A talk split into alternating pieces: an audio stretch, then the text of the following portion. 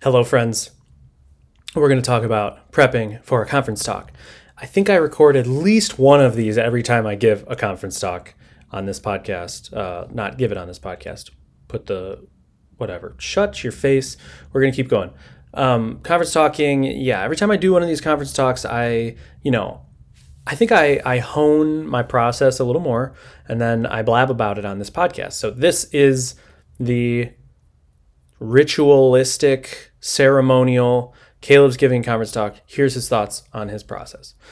So uh, let's check in on fear of public speaking. Um, this is something that I don't want to forget because for newcomers, this is the biggest hurdle to giving a talk. I believe, at least right now, I have zero fear and I've completely eliminated that fear from my body, at least right now. There will be jitters the day of, probably, maybe the day before, but that is completely gone, which is crazy. And I'm it's never going to get old talking about how crazy that is because I used to be filled with so much dread. I hated it so much. It was horrible. It was like the worst thing in my life. And I would agree to do these talks and then I would regret it until the minute after the talk. Increasingly regret it until the minute before the talk. So that's gone, which is incredible. And TLDR on that is just do it a lot or a decent amount of times, and that's how you get rid of that fear. Um, so, sorry, exposure therapy. So, that's that. Um, but prepping the talk. So, I've also learned along the way that live coding talks are really nice. Uh, they're nice. It's more work during the talk. There's less to rely on. Where when you have slides and stuff, you can lean on your slides. Um, but when you're doing a live coding demonstration or something, you're not leaning on anything. So you have to prepare it, rehearse it more. And that's really what it is for me. I mean, any talk is this way. Um, but for me, it's like becoming live coding performance. That's what it is. It's a performance. I have to rehearse the performance. Fortunately, I'm getting better and, and better at just like, um, I don't know if ad libbing's the word or just like unrehearsed performing, you know? So I'm becoming a better live coder over time by doing it more. I think my typing is better live for sure. My banter is better. Um, my workflow is better. I don't know, just a lot of those things. So that's and that's just a function of practice. But I've learned that oh, live conf- live coding talks are actually the way to go because slides are super labor intensive. And so is a live coding talk, but I find it less labor intensive and it's more engaging for the audience in my opinion as an audience member, it's more engaging for me. So that was one thing along the lines where I was like, oh, just always do live coding talks. And that's that's an Adam Wathan. So credit where credit is due. The first talk I saw from him at Full Stack, um, I think he listens to this. So thanks, Adam. Um, it was Full Stack uh, or whatever. What is it? It was the Eerie, Erie Day of Code um, that I saw him speak at when I was like a little wee lad. And he was a wee lad compared to where he's at now. Um, but his, I think his was like the only one that was, and it was just him programming and refactoring, it, and it was like the best talk. One of the best talks I've probably ever seen. I don't know. It's like the perfect talk to me is like a succinct live coding talk where somebody refactors something, and and you're just completely engaged. So he always does good talks, but he sort of showed me the way, and I was too scared to do that um, I was like, yeah, easy for him to do because he can go on stage and do that confidently.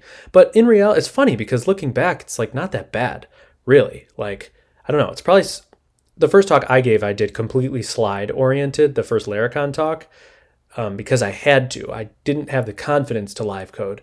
So I put slides of code, which is just so much worse. I don't know.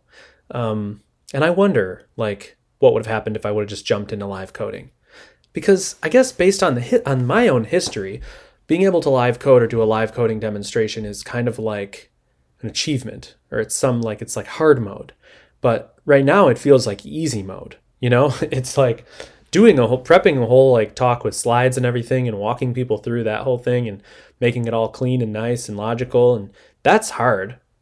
This is not as hard, but anyway, whatever. So live coding, that's that's a nice thing that I've learned to do. Um, but what else? So here's here's some here's the thing that's actually new about this talk that I'm giving is I feel good about it earlier than any other talk I've done. Now I haven't done a dry run yet. You don't know anything about your talk until you do a practice run with somebody, at least for me, because you think everything's fine and then you do a practice run and then that's when all the the issues come out. when somebody goes like, "Oh, that's this part was confusing to me," or "This order was weird," or "You packed too much in," or you know stuff like that. Those are the common things. Um, so I can't really judge this until I've done a practice run for somebody, and I'm getting really close to it, which is crazy because the conference is like six days away, and usually I'm cramming up till one day away. I don't feel like this until a few days away. I don't know. I guess it's not that I'm not done that much earlier, but like I mentioned in one of the earlier episodes, we have people coming to stay with us for three and a half days leading up to the conference. So basically, every day except for conference day itself, um, we have people staying with us. And so I, I basically like, and I have to be present for those people. It's not just like I can just work full days. I have to basically be ready to almost not work at all for those three to four days. So I've had to get this done ahead of time. And, you know, you've been hearing me blab about the productivity stuff that I've been on to kind of get a lot of stuff done and be really productive. But it's working and it's crazy because I've never actually felt good about a conference talk this soon.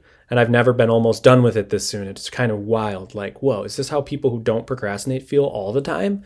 They just like know to prepare and do stuff ahead of time and leave themselves space. That's crazy but that's been really nice. So that is the different thing.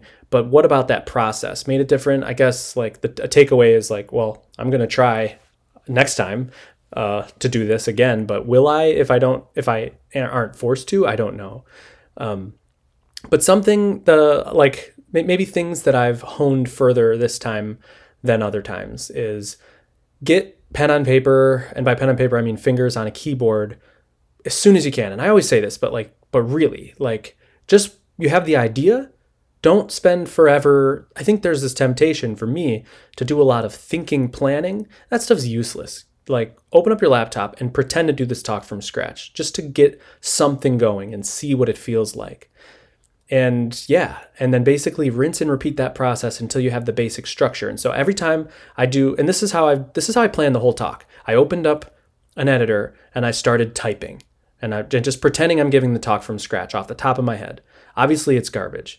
But as I'm going, I'm taking notes as I go about the different points that I'm hitting. And then I'll take notes about, like after that performance, about the things that I didn't hit that I want to hit. And then I'll do it again. And this time try to work those things in that I didn't hit. And whatever. And then I take notes again on the, the structure, basically. I have a little scratch.markdown file that I open while I'm giving these dry run talks to myself and I'm writing down specific points of like this is the install installation section this is the creates a basic blade component section and then I put bullet points underneath those headings for like the individual items that I hit. And then game day, I'll have this list next to me so that I don't lose track. I won't need it because I'll have practiced, but but I'll have it so that, you know, I, it can bail me out if need be um, yeah, and so that's what I do. So the huge, huge, huge, huge advice that I'm learning more and more and more is just like get your fingers on the keyboard and start practicing the talk as your way of writing the talk. You know, don't spend so much time in theory land, in you know planning land, and th- thinking land. Like just start actually doing the thing. Um, so that was huge, and then also getting it well designed. Um, I usually leave that for like the last day or two to make it all look pretty. Where this time, like I I just was like, I don't know. I, I knew that it would be good for me to do that earlier than than later so that I could I don't know. There's a whole like section of planning you can't do until everything is totally polished and ready. And so uh, so I did that. I put that on my task list yesterday. It was like design the whole thing so it looks pretty and you're happy with it for game day. So you can be done with that part. And now you can just focus on practicing it, changing around the way the order of things, the code, whatever. Um, so I did that, and that made me feel amazing. I did that way earlier than I normally do, which is great. Um, and then what's the other thing? Uh, yeah, oh, snippets, snippetizing things, because like I'm going to be using a lot of Tailwind, which is pretty verbose. Obviously, it's not going to make sense for me to hand write out a bunch of Tailwind classes and stuff. So, um, so I make snippets. That's a tip that I've told you before. Whatever, all the stuff I've told you before. So think of it as a reminder. I put that stuff in snippets in VS Code, but a little innovation this time. I put so the snippets are kind of annoying because you load them up and as you type, it's auto completing them. So I thought like, you know, if I have 10 snippets, I don't know, I don't want them polluting the autocomplete. You can put them, you can set VS Code to put snippet suggestions at the bottom. But what I did this time was actually disable snippet suggestions. So they'll never never show up while I'm typing. I have to opt into this to the like insert snippet panel in VS Code. And I added it, I attached it to a keyboard shortcut, Command KS. So hopefully my muscle memory builds up by the time I give this talk so that my brain knows to just do Command KS and then type the snippet I want. And that's what I do. I don't copy paste and I don't leave code there. I start from scratch, a blank slate, which I think feels good for people's brains. Uh, that's another thing I almost I try to almost always do is start with a blank page, a nearly blank page, um, and then write everything out yourself. And the things that are just too arduous to write, put those in snippets and have those fill automatically. So I don't know. Hopefully you picked up a tip or something here, but I wanted to talk to you about that stuff. So that's that. I'll be seeing you.